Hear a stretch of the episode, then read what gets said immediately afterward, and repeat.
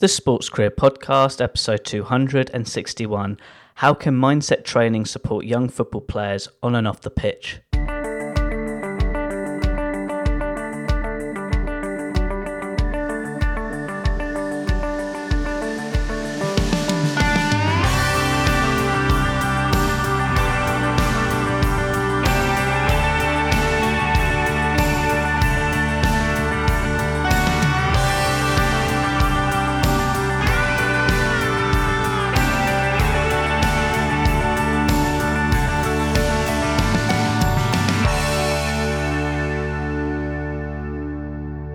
Hello, Sports Achiever, and thank you for tuning in to another episode of the Sports Career Podcast. I'm your host, Ed Bowers. As always, my goal each week is to provide you a special guest who's an expert in a particular sector in the sports industry, especially if you have an interest in pursuing a career with regards to grassroots football, working with young football players, particularly with regards to mindset training. I hope today's episode can be useful to you with regards to your sports career development, interests, and needs. Now, getting back to today's episode, this week's special guest is Andrew Greenwood. Andrew is the founder and CEO of AEG Sports, which specializes in sport consultancy, which helps clients such as elite athletes and youth athletes with regards to their ability to perform at their best, particularly with regards to their mindset on and off the sports field.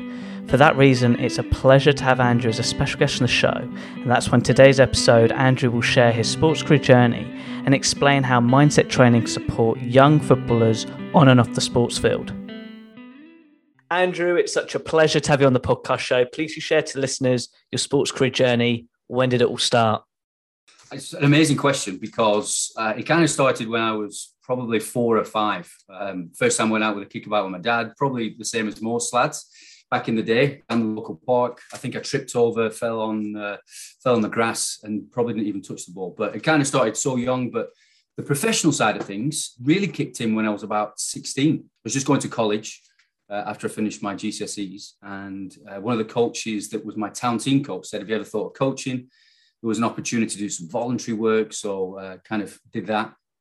Um, and then got on to uh, the side of Blackburn, working with Blackburn community and it just kind of progressed from there, really. Uh, Blackburn at the time had just won the league, so we're going back a, a few years. What with Alan um, Shearer? Yeah, so, yeah, with Shearer and Sutton, Mark Atkins, yeah. Tim Sherwood, Graeme Le Saux, all those guys. Um, which was awesome, by the way, to to uh, actually be there. I was at Anfield when we um, when we uh, wow. won the league, so that was yeah, that was nuts. And I've never been back. Me and my dad made a pact on that day. We were like, we've no need to go back to Anfield, so uh, we've never been back because it was such an amazing day. Um, yeah, and that kind of progressed from the community into the academy. Uh, I went to uni. Um, I did a, I actually did my A levels and then a HND because I wasn't so sure what to do at the time, whether I should go to uni. And then went to university at Liverpool John Moores, did a sports science and, and football degree, which worked across so many disciplines: psychology, anatomy, biomechanics. Um, you know, some amazing things that I've taken on through the through the years, through through my career and that progressed. Um, ended up doing a little bit of work at Liverpool, but only for about six months at the end of my degree. And I was still working for, for Blackburn. And then, whilst I was at Blackburn, obviously at the academy, I managed to build some really good relationships um, with the academy directors and the coaches that I was working with. And uh, I managed to get into a meeting with uh, one of the young lads who was signing, you know, apprenticeship forms then, or the scholars as it would be now. And I was just there at the back, just shadowing, just watching what was going on. So I had that experience at a young age of seeing the, the legal, the, the formal side of, of, of the business, which I'd never seen before. And that kind of got me thinking about what the future is going to going to hold and what you know what can I do, what can I do to be different, really. So um, mid twenties, I went and um, worked for a law firm locally um, for Fawley Solicitors, and then started to do my you know legal education so I could combine the two. So you've got sports law as well as the football side of things. Um, and then, you know, fast forward to uh, my early 30s, I started working for Chelsea uh, just before Mourinho, literally just before Mourinho started his second stint. And then from there, the coaching kind of fast tracked everything. I had the legal background. Uh, I was still studying. Um, I finished off doing my master's. And whilst I was at Chelsea, that kind of evolved to a point where it wasn't only coaching, but it was the, the human behavioral side of things. That's what I'd noticed. And, and not really taken notice of properly in my younger years, whether that was maturity or experience or insight. Just working with such a great team at Chelsea, again, managed to get that exposure to the academy and the way they worked.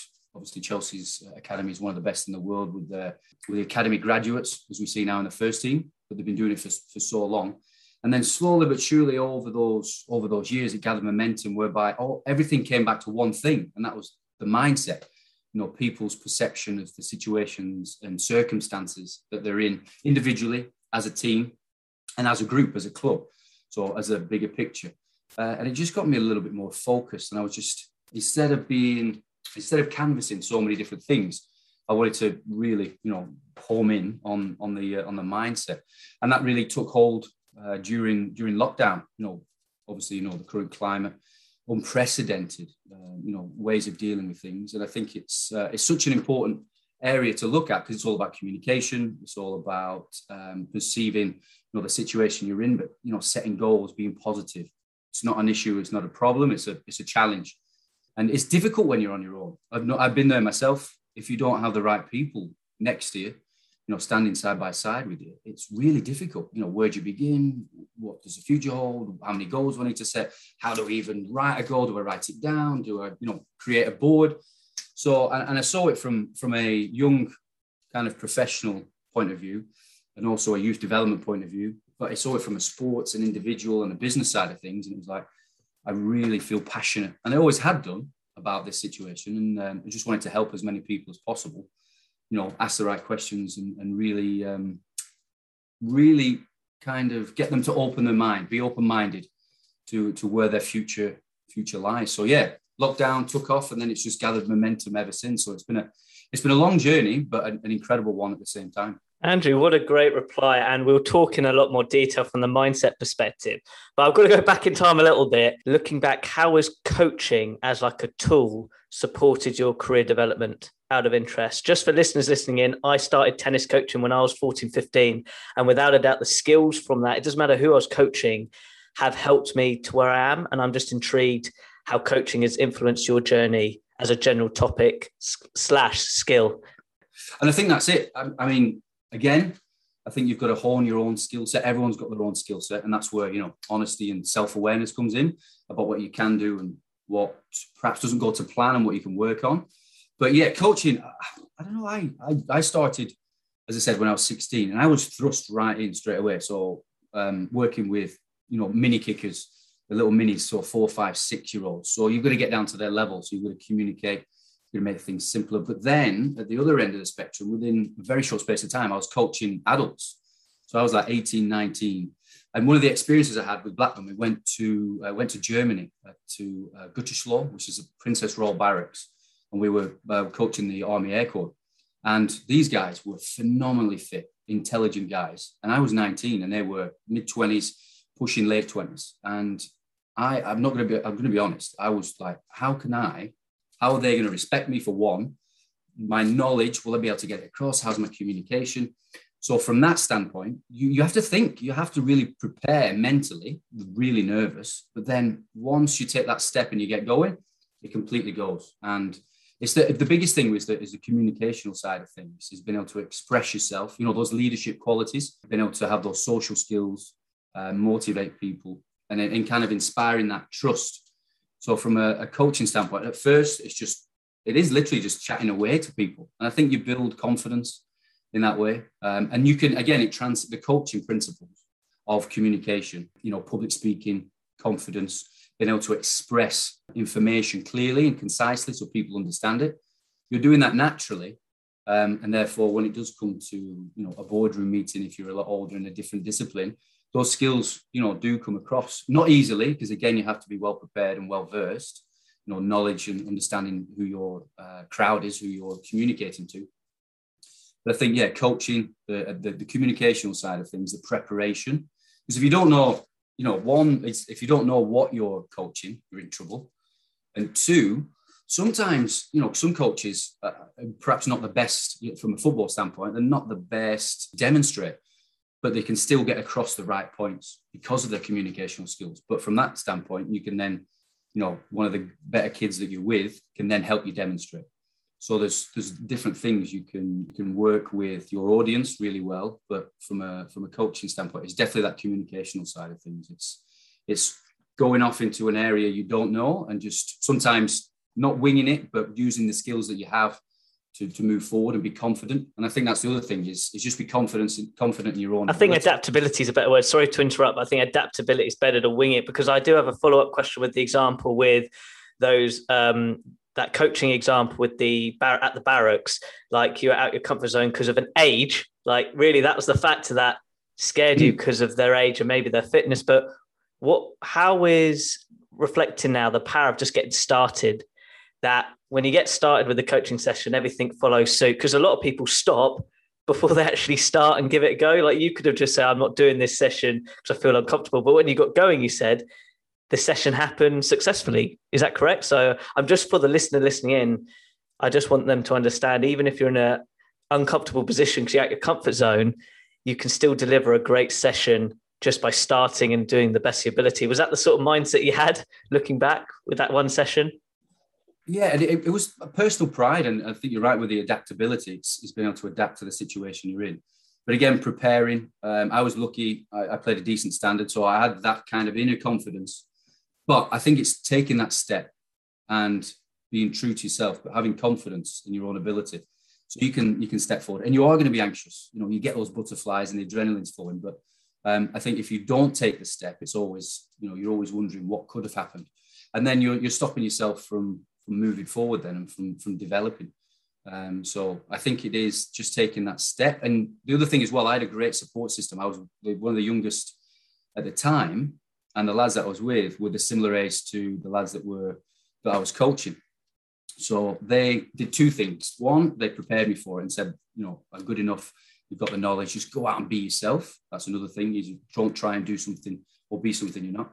Um, and the other thing was, which really helped, was the fact that there was a communication. There was a three-way point. There was myself that was coaching. You had the the army guys, and you had my support system, the coaches. So as a three, the communication was brilliant and it really, really helped. But um, yeah, it's one of those things. If you don't take that first step, then there's going to be no development or progression, and that's the biggest thing. And just with regards to your story of when you were job shadowing, like literally, this is a term I wish I knew.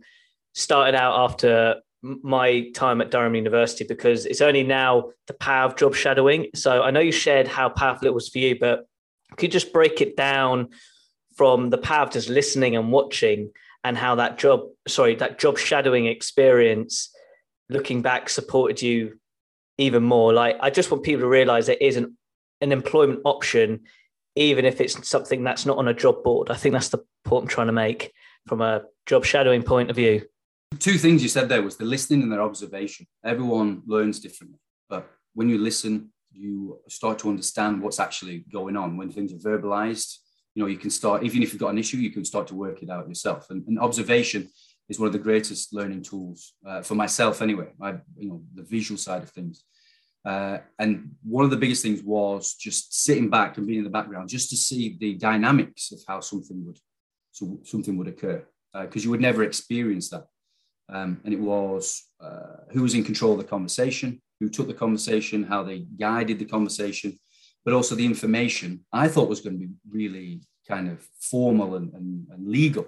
But it wasn't. It was just a, a, conversation about the future of a young prospect who was really skillful at his job. And it was a conversation to make everyone comfortable, so everyone could, could, could agree and be on the same page. Looking back, it gave me an insight into a world that, from a media perspective, especially now, um, is seen on in a completely different light. Um, and, and, another thing, moving on from just the football side of things, was when I first started in the legal world, I um, shadowed quite a few lawyers in court. So I sat back and again watched them. You know the way they communicated to the um, to the prosecution, to their witness. We were the defendant side, to um, you know to the JPs, to the magistrates, and the difference in communication, difference in tone, and again just sitting back and and, and taking this all in um, and listening to to how they explain things, whether they need to go into detail. And this was from both sides. It was the football side and the courtroom side. And it was it was the biggest probably learning experience from a young age that I ever had. Doesn't matter about the books, the coaching, the lessons. this was a massive insight into what you can achieve through you know hard work good work ethics a plan preparation but also meeting and working with the, the right people so those two so definitely those two experiences and that all came from my um, from, came from my dad he was like whatever you if you ever get the chance ask the question and that, it was it was like if you and he always used to say if you know if you don't ask the question the answer is always no so I always used to say, "Can I come with you? Or is there any chance I can get in here? Or uh, when are you doing this?" And it was just the slightest little question, and that's because I built up that relationship and rapport. But yeah, I think from you know from anyone that's coming through either the GCSEs, A levels, college, university, or even if in the early stages of their career, ask if you can go in and, and shadow. Um, you know, make sure you you know the person that you're talking to, so that so that you've got that relationship so you can build that bond. I think that's so important, nurture that trust. Because then, and what happened to me was you won't just start to shadow, they'll start to give you a little bit of work. Like, can you look through you know the uh, the um, the witness deposition, or can you just look through the uh, the legal forms just to make sure that everything's signed off? Or from a football point of view, it was um, have we got all the details correct of the support networks, or we got the mum and dad's name right? So if you get those little little um, subtle things wrong, it can break down that relationship. So you start shadowing, you start learning, you're observing so much that you could never do if you didn't ask the question. And then slowly but surely, you'll get opportunities to do work and then it will just gather momentum. Okay, let's go back a step. This is a great case study from a listening perspective. Nurturing that trust and respect, something I totally agree with. I'm a big believer you've got to build know, like, and trust before any real opportunity occurs. It's just something I've learned through my podcast show and even me getting opportunities as well. So, regards to nurturing trust, particularly in the football industry, because it's very popular, people want to work will get the opportunity to circle in. Have you built trust looking back with particularly your time at Blackburn at such an early age of getting your foot in the door in a way? I'd just love to hear your thoughts of how you've nurtured trust with people and relationships in the football industry you might find this strange, but I don't talk about, I never used to talk about football. If I ever met any, you know, highly influential coaches or the academy directors, uh, I knew a few of the pros when I first started there when we were a little bit older. I never mentioned football. I'd ask how they were. I'd ask how things are going. Um, if they were injured, uh, you know, sometimes that's going to come into the conversation. But my whole, and I didn't realize then, but my kind of natural ability was to have a natural conversation about how the day was. And from there, your incentive is not to gain a, a, foot in the door. Your incentive is to get to know the individual. And therefore, that's where you build the trust. Um, and that's where you nurture the bond. So, not, not back then, I didn't know I was doing it. Now, when you know, you know your skill set, you know what to do, is that you, you want to get to know the individual you know how you know i speak to guys at, at, chelsea now it's like how's christmas? How's work going? How are you in lockdown? And it's nothing to do with football specifically. Um, and that was that was it. It was i didn't talk about what we were there for i talked about the person and got to know them.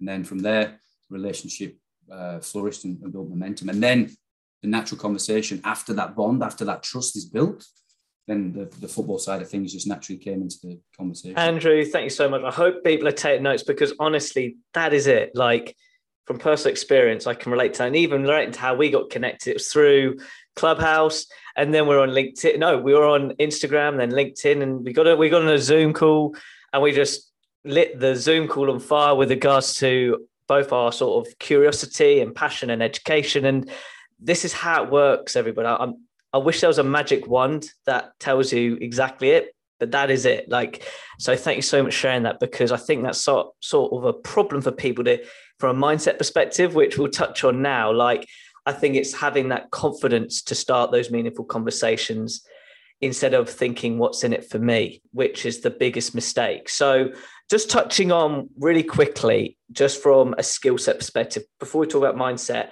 looking back, we talk about communication a lot. You've talked about planning a lot, but what other career skill sets have supported you? Yeah, no, it's a, it's a good question. Again, I think when you're developing your skills, uh, you don't realize you're, you're doing it at the, at the time. And I know it sounds daft to say, but I worked in hospitality when I was studying, and it was one of the best things that I, I ever did because it was the communication. We talked about it with the coaching, but the communicational side of things. Um, you know, I worked in a Michelin star restaurant and I was um, the concierge, the host.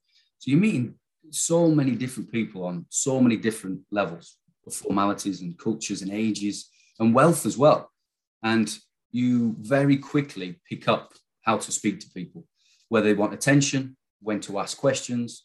I, I once got told from a twice once got told from a hospitality uh, perspective and a sports perspective is that I was annoyingly efficient, which is you know pretty. It's not too bad. Was because I knew what the person wanted, and I was there when they asked the when they needed something or when they asked the question. I was there with the answer. Um, so yeah, from from that perspective, I was, I was very lucky. Over the time, I think uh, curiosity um, and the need, not the need, but the willingness to, to learn and, and ask questions. And I think that came from my from my dad from a from a young age. He was always saying, you know, ask this, ask that, do this, do that. So he kind of gave me the confidence to for it to be natural to ask questions. You know, when you're at school, if you ever don't know what's going on, and you ask a question, you're like, oh, I'm going to get, you know, everyone's going to say something. But most of the class probably didn't know what the answer to your question was anyway. So I think it's learning over the time of who your audience is um, and, and, knowledge of who you're working with. I think that's so important. Again, those, those skills is I, I did a sports science de- degree and, and, kind of had the PE background. Um, and it was just, re, you know, retention, you know, memory retention of, of, what you were, you were doing, but not to like, for example, if you read a book, you remember the bits that you, you need for to put into practice. And I think that is another thing is um, you know, taking the information that you require and being able to utilize it instead of diluting the process. So taking little snippets and having bullet points. So I think from you know from that standpoint, when you're when you're learning, take the right information, uh, and then you know you can apply it to what you're what you're trying to achieve. So from a classroom, put it into practice is very difficult because you have to break it right down and you be able to again you have to communicate it. You know, one of the one of the biggest things is is being open minded um, and, and turning. Again, it's very difficult. I've been in a situation whereby it's been very difficult to do this, but if it's a negative or an issue or a problem, you know, there's always a resolution. There's a, there's a challenge, and you can utilize that as a, as a positive and, and to, to build momentum and move forward. But that I think is instilled, um, and again, is it personality, is it character, is it nature, is it you know, is it nurture? Is is how you've been educated, how you've been supported yourself. So I think a lot of those skills are one, yeah, they are natural, you know, the sensitivity, your ability to, uh, you know, communicate, but also what you've been taught and how you've been taught is, is very, um, is very important. Absolutely. And just talk about open-minded. I want to talk about this week's podcast topic, like how can mindset training support young footballers? Like, literally, I know this is one of your focuses now, and and you've got a real dedication towards it. And just be clear, when when you mean mindset, you don't mean just on the football pitch. You also mean off the football pitch as well, sports field. Could you just enlighten why mindset training is important? And you've got to use that magic phrase. You say, well, from a habit perspective as well. And you know what I'm talking about. So I'm going to give you the mic now. Yeah, definitely. And I think that's it. It's not just it's not just about the sport and being an, an athlete. It's about the the individual. It's about the player. It's about the athlete. It's about the, the whole the whole person. And you know one of the quotes i heard years ago was if you if you develop and you you help the individual then whatever profession they're in will ultimately get better. So i think the first standpoint is is is creating uh, you know a positive environment around the individual. I've said it before that the support network um, is is paramount. You know the environment in the atmosphere um, and how they are taught how to deal with again neg- negativity. Because you know if you don't do well in an exam or if you make a mistake at home. Um, and as you grow older, you know, you don't go to work to make a mistake, but it happens. So can you learn from those mistakes and, and use them as, as challenges? Um, so yeah, from a mindset point of view, you've got um, you've got that. Po- I think it really is the, the, the, positivity side of things. Is that if things go wrong, which they will do, like in a sports perspective, you know everyone's going to get injuries. It's how you plan and how you help yourself prepare and, and prevent those injuries.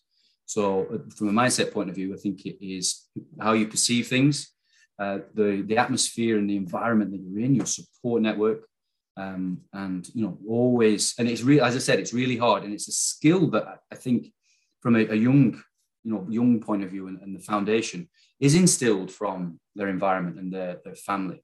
and that's difficult because not everyone has, you know, not everyone has two parents. Not everyone is in a is in a great situation.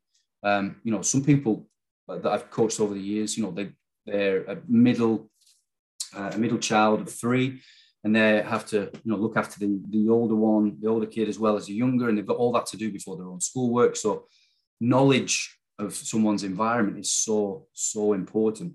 So you can again you know provide the right information. Going back to that communication side of things, it's it's the right it's the timing, it's the tonality, it's it's being there and listening, as you said before, listening and observation, um, and being able to take all this on yourself and being able to apply the right pressure and the right communication and the right the right ideas and, and options because that's what it is. You provide ideas and options and guidance but can you do that in a, such a positive way and such a, a um, and canvas the right areas that they need to work on that they can then make the right decision or an educated decision you know they might make the wrong decision but in the grand scale of things it's perhaps not a wrong decision, perhaps it's not the right decision in the right time.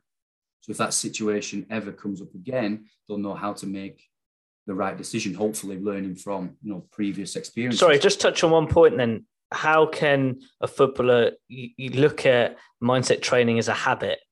We've got those habits that we have every day. We mentioned it. You've got to have those habits whereby you don't even think about it, like brushing your teeth you know, with the conversation we had last time, you don't even think about it. You get up, you shower, you brush your teeth, you get yourself ready, you go out. And the habits that you want to create for a positive environment in that mindset is exactly that. Uh, it's it's having um, having things that are natural, and you have to be disciplined. So, and being disciplined is doing the things that you don't want to do, but you get there and you do them well, and that's how you create those habits. And you don't think about it; it's a natural process. And again, that takes time. It's what habits do you need as a young as a young athlete? You've got to look at not only your mindset, but you know how does that affect nutrition? Nutrition affects your focus, which then affects your performance, which then affects your mindset. So, and, and nutrition from a training prep perspective is the diet is the biggest and the most important thing. So it's yeah, it's creating those positive habits.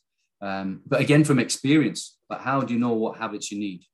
If we didn't know you know, if parents didn't educate us on what we needed to do, you know, to get up in the morning and, and shower and look after ourselves. And again, you know, that habit of brushing your teeth. So it's every single day, twice a day, then you, uh, you wouldn't know to do it. So again, it's, it's the right person educating the right individual to help them create uh, an, an, environment where they can thrive.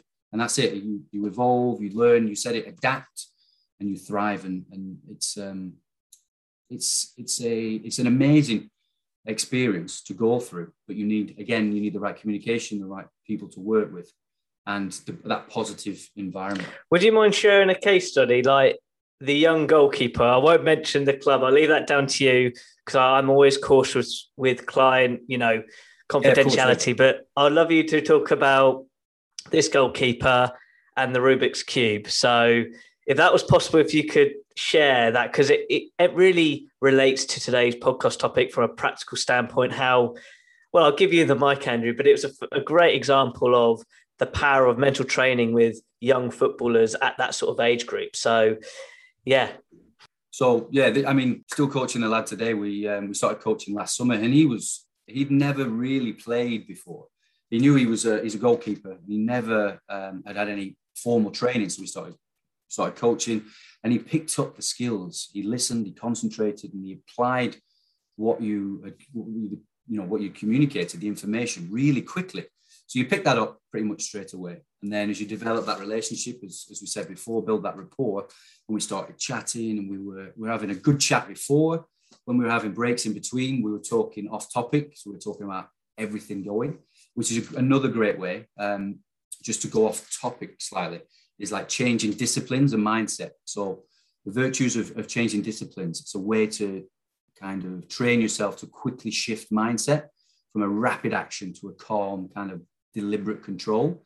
So when you're training, you're training for, for 10 minutes or so, you're doing a particular skill. And then from there, when you're having a break, you talk about something completely different. And it's a way to enable to focus your mindset from something that's so active to being so calm and then you're in control of your own emotions then which that psychological side of the mindset is really important. You've got the emotional, the behavioral, the cognitive, and the memory. All those things come into the, the mindset side of things. And from that perspective, I could see that with the young lad straight away. So we were coaching, and then obviously lockdown happened, and we were still doing Zooms on online. And when we came back, even though we were, we were talking about all, all things not football as well. He came back and he, he was like, "Oh, so I was like, oh, you know, how long how's uh, lockdown been?" And he taught. He said that within, I think it was the first six weeks of lockdown, he taught himself how to um, how to do a Rubik's cube all the way through. So taught himself, gone online, and then from there he was like, "Oh, okay, I want my classmates to be able to do it." So he designed a PowerPoint presentation and presented it to his to his class about how you could do a Rubik's cube. And at the time, he was nine. Um, and then when he was telling me this at the side of a, of a session just before we were starting, he brought the Rubik's Cube and he was going away. He then gave me instruction. So I went away and bought one. And then in between, as I said, changing your mindset, changing shifts in the, in the coaching. So we'd go from coaching um, from the goalkeeping standpoint, and then we'd have a break. And he literally within a minute and a half, he'd teach me how to do a little bit on the Rubik's Cube. And then we go back to coaching. So he was teaching me and I was te- so he was I was teaching goalkeeping. He was teaching me the Rubik's cube. Now a massive shift of empowerment from his point of view, whereby he was teaching me as I'm teaching him. But it gave me, and again, it's that human behavior and being aware of, of your surroundings and who you're working with. That you've got, for example, you've got A, B, and C. See, they're, they're your coaching points, your A, B, and C. But in between A and B, there's so many different levels. The same with B and C and all the way through. But these were infinite. You could tell that he was on a completely different level. His focus, his concentration, his um, learning ability, his ability to um, process information quickly. And then from there, it became a completely different coaching experience. It wasn't just about the football, it was about how can we help develop his, his mindset. And it was building awareness. Now, you can't do too much, otherwise, you know, it's over informative and it's going to be, it's going to have the worst kind of impact. But you would be able to bring in like the awareness of his own skill set and his own abilities. So, for example, um, he's he's got a good work rate all the time. It's usually seven and eight, sometimes nine. He's got this tremendous focus, but sometimes it'd slack off every now and again. And I would ask him, you know, honest questions. Say, "You're doing well, but what do you reckon of your work rate?" And he'd be like six, seven. And be like, no, no, it's six. It's definitely not seven. And then straight away, within the next session, he'd be up to 10 in, no, 9, 10, 11, because you'd questioned his ability. You'd questioned his focus. So you're asking those questions at such a young age, he has already has the, the mental capacity to challenge himself and to be able to take the information that is a negative because it's his focus and his work, um, his work ethic, and then come over and within split seconds, 10 seconds, get himself realigned and refocused. He was then be able to like kick it up a gear and, and work extremely hard. Um, and that from a such a young age, you know, is, is extreme. It's um, it's off the charts. Is, is that good? But it was working on building little goals and objectives. I go away and, and um, so I've got. I always have. I always write stuff down. So I've got a number of moleskins, and I gave him a little little booklet and just said, you know, look at your goals, look at your objectives, what do you want to achieve, not only at training. Now he's at a, he's at a, um, a club now that's in the championship, and he writes down um, what he wants to achieve week on week. He asks for feedback and he gets constructive feedback back. So we're instilling those characteristics about how he can learn and how he can prepare and focus and analyze his own um, his own uh, performance and that's one of the big things is, is the debrief you know going back over your own performance. And being able to break it down what went really well what didn't go to plan and how we can get better and just keep moving forward and, and higher you know raise the standards. And those little bits are what are going to make him completely different than, than everyone else. He is self-aware. He's very honest. He's confident to a point where he's modest um, and he's like, yeah, pulled, pulled off a good save. When it's not, it's a fabulous save because of his positioning, because he's been able to process the information in front of him. So he's not only just processed the, the individual with the ball, he's processed positional play of his defenders, the positional play of the, the opponent's teams. So he's he, the, the idea that he can process all this information, deal with it, and then make a decision, which is nine times out of ten the right decision, is you know is um, is from my point of view over the years has been one of the he's probably one of the best um, best players that I've ever coached from just from that mindset and mental capacity. And it's great to see. You know, he's always got a smile on his face. He's always positive. He's always asking questions.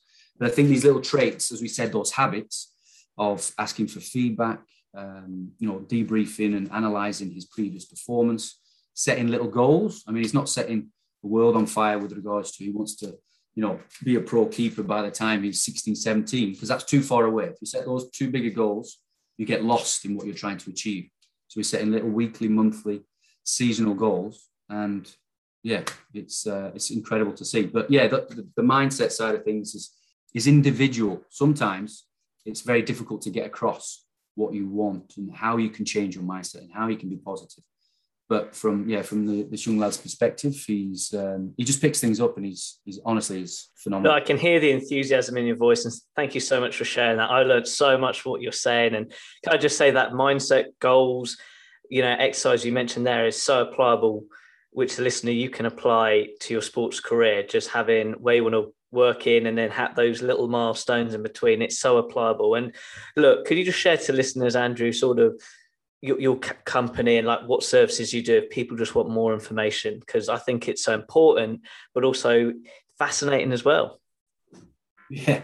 And that's you know that, that's the that's the best thing to describe it is that it, i started off as a football coach uh, and loved it because i loved football. I, you know i love sport. I had the natural enthusiasm.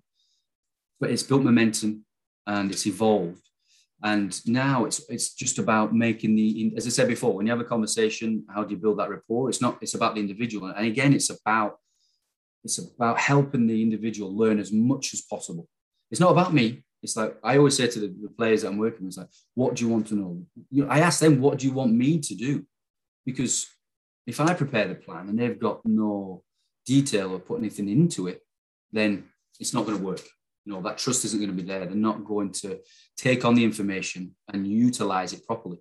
So again it's that's why it's so important to to have that clear communication from the beginning that i'm here for you. We're going to build this plan and prepare together and we're going to we're going to make you we're going to create more threats.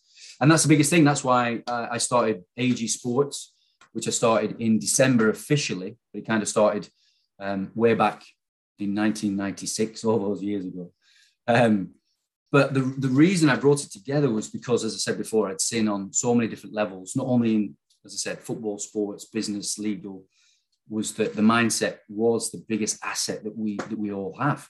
You and I, you know, we want to achieve things. We're passionate about what we want to do, and that's why we're here today. And and that was one of the things. Was it was it's it's a generalization with regards to what you want to achieve. Everyone wants to achieve um, success or happiness, but it's how you go about it. Also, the little bits in between to build and put everything together. So it was initially, it was going to be like a full service consultancy. So we're looking at your performance, your mindset, emerging talents, um, because again, going back, it's when you come to us, you can already play football, you can already play the sport. So we're not teaching you how to, to play football we're we're helping you in the training and we're educating you how you can raise your level, how you can create more threats in your game, and, and how you can raise the standards. And that is just by, uh, as I said, just making different different uh, changes. As I said, setting goals, perceiving the information differently, and that has started off with the performance strategy. You know, do you wake up every day and just go training, and then we're going to play on a Saturday or a Sunday? You should have and start to have a strategy of how you're going to perform and who you're playing up against on you know on match day. So it's taking away and analyzing the players that you're going to play against. You know, take it on from what the the, uh, the manager and their analysis and the analysis team have, but then go and speak to them and say, right, okay, we know pretty much how they play, what their formation is, who I'm going to be playing against. But can you go off and analyze the individuals, how they play, how they receive the ball, what position they're in, and how you can counter that so, you know, performance is not just about how you train and how you're going to play, but can you get one up and know who you're going to be playing against and how they're going to play?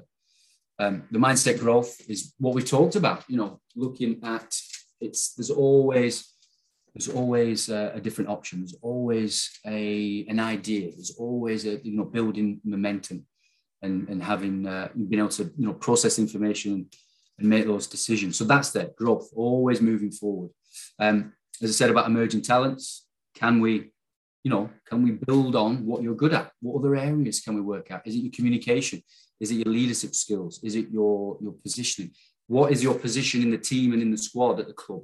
Are you just a number nine who comes and plays? Or can we build on those communicative skills? And can we really get you in a vocal point? You don't have to be captain to be vocal and to be positive, you know, looking at the team and their stature.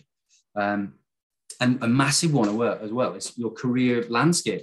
You know, however old we we are when we start working with you, you know, where are you going to be? If you're 16, you've got your two years of scholar. If you're at a you know professional football club, or you might have two years and a one year professional contract. What happens when you're 19? What's going to happen then? So you need to think about these things and have the right support network around you. You know, and as I said before, everything affects your mindset, your performance, your focus, your game plan. You know, not only training, but Saturdays or Sundays when you're playing. So you need to look at your career landscape because you start at 16, and the next thing you know, you're 30, and you're looking at your perhaps last contract what level you're at. Have you managed to sustain the elite standard by if you started in the Premier League? Have you looked after your body? You know, and that goes on to the health and well-being side of things. It's not just the um, physical; it's the mental, but it's combined. You know, looking at your, your nutrition um, and looking at what proteins are you're having. You know, it's fish for me. Um, as I say, you've got some stuff here. It's all about you've got some fish recipes here because fish is a better protein, it's better for you. You've got your omega uh, 13 in there, which the body doesn't produce. And then you've got your proteins, your carbohydrates. All these things come into your well being. So it can help you perform at a, at a higher level. And it helps the preventative side for your injuries. As we mentioned before, injuries are going to come and go. But if you look after your body um, and you know your body uh, and you know how what it needs nutritionally, then you know, it's going to help you return from injury a lot stronger. And it's going to, you know, it's going to um, extend and prolong your career. Just look at Ronaldo. You know, he's got all of the experts around him, but nutritionally, he's always gone on about it. And it extends your career. It gives you more energy, more power, which provides more positivity, which increases your performance, which increases your, your focus, which in turn affects your mindset, which then affects everything else. So that health and well-being side is, is so important. And I think it's it's thinking in think it's all about thinking differently. It's you know if you're doing any extra cardiovascular work look at not just pounding the streets because your joints are going to have that for 20 years if you're going to be going into your late uh, late 30s so look at non-weight bearing exercises. Can you can you go rowing? Can you cycle? Swimming so i think it's just thinking of different ways of exceeding and pushing the boundaries and not being happy with playing well on a saturday and training well monday to friday but looking slowly but surely, like we said before, not setting the goals too far in advance, but how we can push the boundaries and set goals so you are always thriving, always learning, always helping yourself, but helping the team and helping the club move forward. And um, I think if you, those are the main elements, those kind of four or five areas. And I think it's, and, and they all encompass everyone. Everything is connected. And I think it's bit by bit having the right support network around you. But what we want to do is, is be there for everyone to help them train, learn, and educate them so they can just flourish, be successful, and, and have fun. And that's on different levels. I think you know I'm I love what I do. You you love what you do. You can tell from your passion that you you love and you thrive from doing this. And I think the fun element has to be in there. I think Kobe Bryant said it that you have to you still have to be a kid. And it's it's that enthusiasm. It's asking those questions. It's thriving. It's getting up after you've fallen down however many times and moving forward. But you've still got to have that element of energy and enthusiasm and positivity that you that we help create at, at whatever age. Obviously probably the main age you know is 15 16 to 20 21 at all ages you know you can be in your 20s and 30s and still be able to change and adapt your mindset so you can flourish for however long um, so yeah, those are the, the main elements. But it is it's it's energy, it's enthusiasm, it's positivity, and it's it's helping it's helping every individual uh, achieve their ambitions, but pushing them even further so they can so they can get to uh, to where they want to be. I think you highlighted it throughout this whole um, podcast conversation. It's about developing that growth mindset, and you triggered another quote with regards to the fun element of like a child's fun element. Uh, Dr. Dave Aldridge said on my podcast show that as adults or as we get older, we don't have that enthusiasm as a child, but we end up being childish. And he was trying to compare like being enthusiastic as a child to being childish. And sometimes when we get older, we forget about the fun element and we take things seriously too much. So love the work you're doing and, and particular that case study. But look, Andrew, out of interest, what have you enjoyed the most from your sports career journey looking back right now? Oh, wow. What have I enjoyed the most? That's a brilliant question. Um, oh, good. Uh, I think it's just, to be honest, I mean, I love meeting people and, and getting to know people. So I think from every kind of area that I've ever worked in, sports, hospitality, the legal side of things, football has always been always been in, in, in a position and, and, having that opportunity to to meet so many different people of ages, cultures, um, and, and just learning from other people. I think because you you know I my mum and dad have been a massive support system. I've got a younger sister. I mean, I learn from her all the time, um, and I think it's just being open minded and meeting so many people on, on so many different levels. Um, but taking into consideration other people's perspectives, which I think is is quite quite difficult uh, because you know, as I said before, you and I witness the same circumstance and we perceive it completely differently. And I think having that open mind allows you to see things from other people's perspectives, which then enables you to see things in so many different ways, and then you can make a, a decision based on the facts that you that you have and the information you have. Um, but yeah, I think the, the travel, the, the meeting different people, um, so learning so many different different skills. Um, you know, being able to and, and being able to learn different skills, but also learning about yourself uh, and understanding and being self-aware and, and what your skill set is. Because um, now, I think in the past I don't know about you, but I've I've tried to do too many things and perhaps not been good at other things that I was trying to achieve, um, and kept learning and kept pursuing it. But then I, you know, taking a step back and going, actually, what am I good at? What can I make? What value do I bring? What impact can, you know, positive impact can I have? And then the other things that need to be done, that's when you collaborate with the relationships that you've you've built and the bonds that you've got, and then you come together with other people, and you you then have a, a better, not package, but you have a, a better way of, of helping people.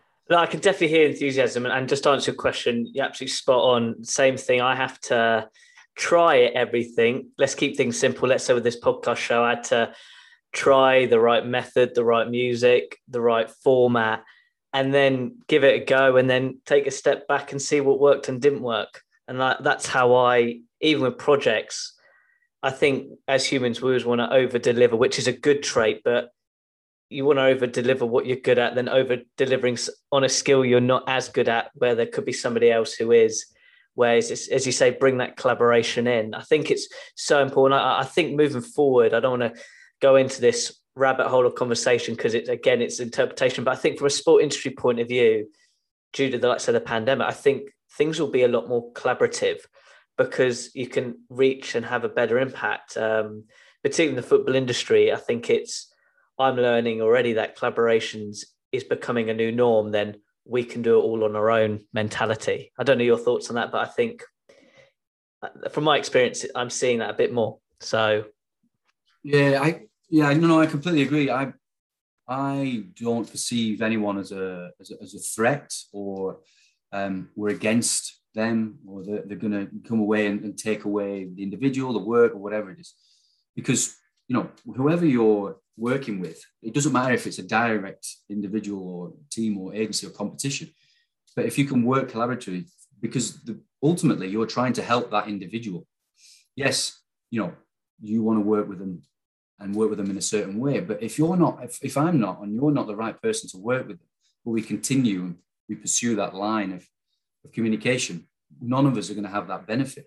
And that's what I think is, has been such a strong point from my point of view is, is understanding the needs of the individual. And if I can't help or I'm not the right person, or, or sometimes it's the other, you know, it, it, can help that we're both not right for each other. Then it's it's you're still being there as a supportive individual and, and, and team, but you help them by bringing in and collaborating with someone else so they impact and bring value, and the individual doesn't lose out. So.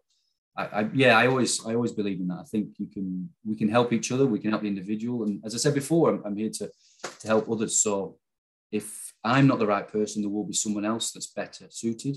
And if that's so, then that's the best thing for the individual and that's the right thing. This is what the sports industry is about and why I did this podcast six years ago. Like that knowledge there is I wish I had when I just graduated because it gives you hope for the listeners when you're listening in, gives you an understanding how this industry works. And most importantly, building those relationships with people. It's a people industry, which you've mentioned throughout the show, Andrew. But look, I feel like we're at a great stage of the podcast. We've talked about confidence. We talked about challenges instead of looking at its adversity. We looked at look at communication, coaching. The list goes on. But I want to use this inspirational question of what three tips we give to the listener with regards to literally starting today in the football industry. What would they be? This is a great question because I got asked this question by a young lad in uh, in the summer. I was doing some voluntary work at a, a local school um, near where my girlfriend lives, up in Shropshire. And um, he was coaching, he'd been asked to coach. He was only 14, 15. And he said, What do I do? I was taking a session and uh, he said, Can I just have a quick word? What, you know, what shall I do? I've been asked to do this.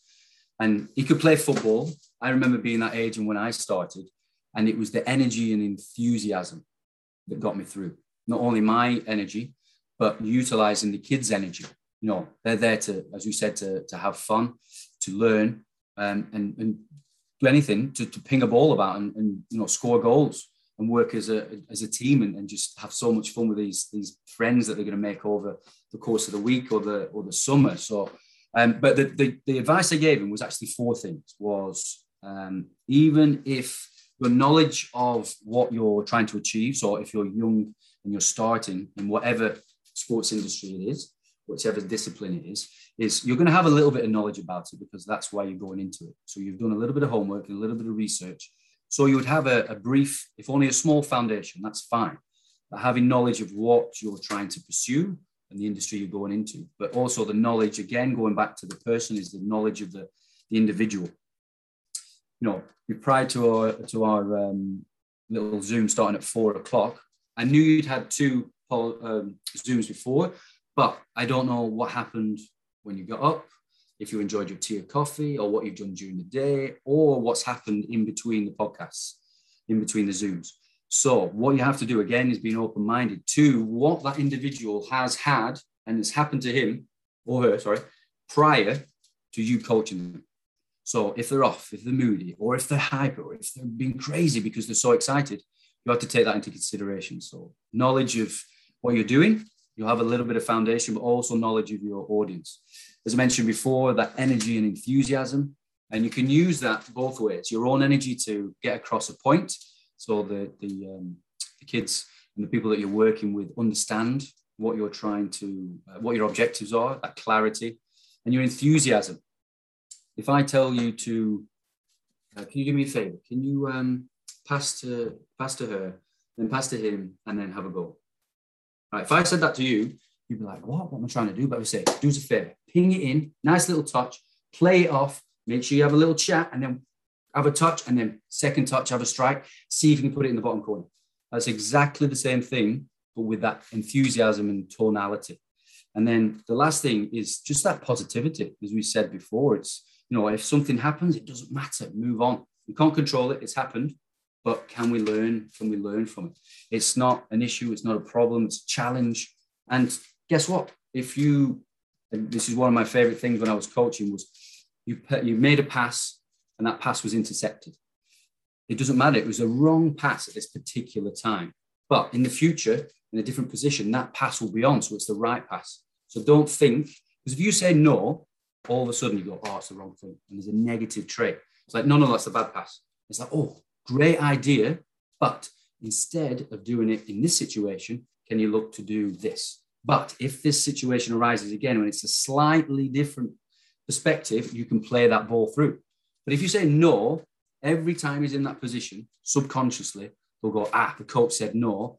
They'll make, and then instead of making an instant decision and processing that information, they'll be thinking four or five different things. You lose possession, you're out of position, and you know you, you you've had a negative impact on such a, an important part of a youngster's um, education by saying no. So yeah, knowledge, energy, enthusiasm, and always being positive, even if it's a bad thing. Always be positive. Three brilliant tips, and it goes back to your point of perspective in all of them. And I, I do agree. If you're high in energy, knowing your knowledge, showing that confidence is going to help you right from the get go. So I hope the listeners enjoyed those tips. Look, Andrew, how can people interact with you online? Yeah, so I'm, I'm all over uh, social media. So we've got Instagram, Twitter, Clubhouse, where you and I met. Um, Clubhouse is brilliant for networking and building those relationships and, and, and, networking across the globe, not just in the UK, but across the globe.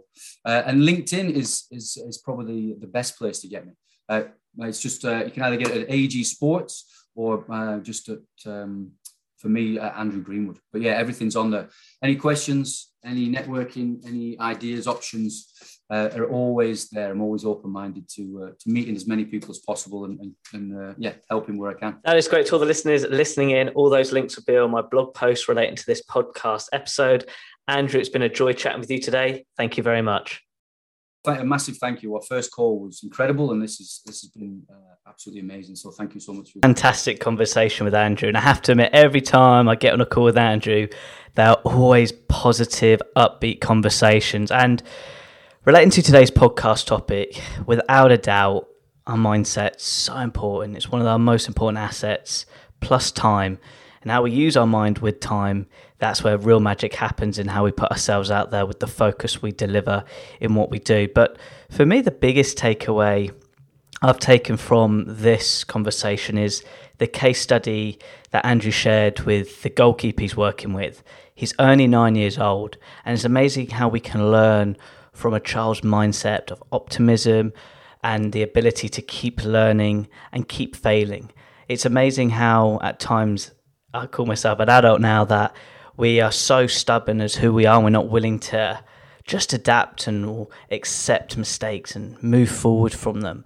So when you go, th- you know, sometimes look at a viewpoint from a child's mindset of being optimistic, or if they make a mistake, they try again.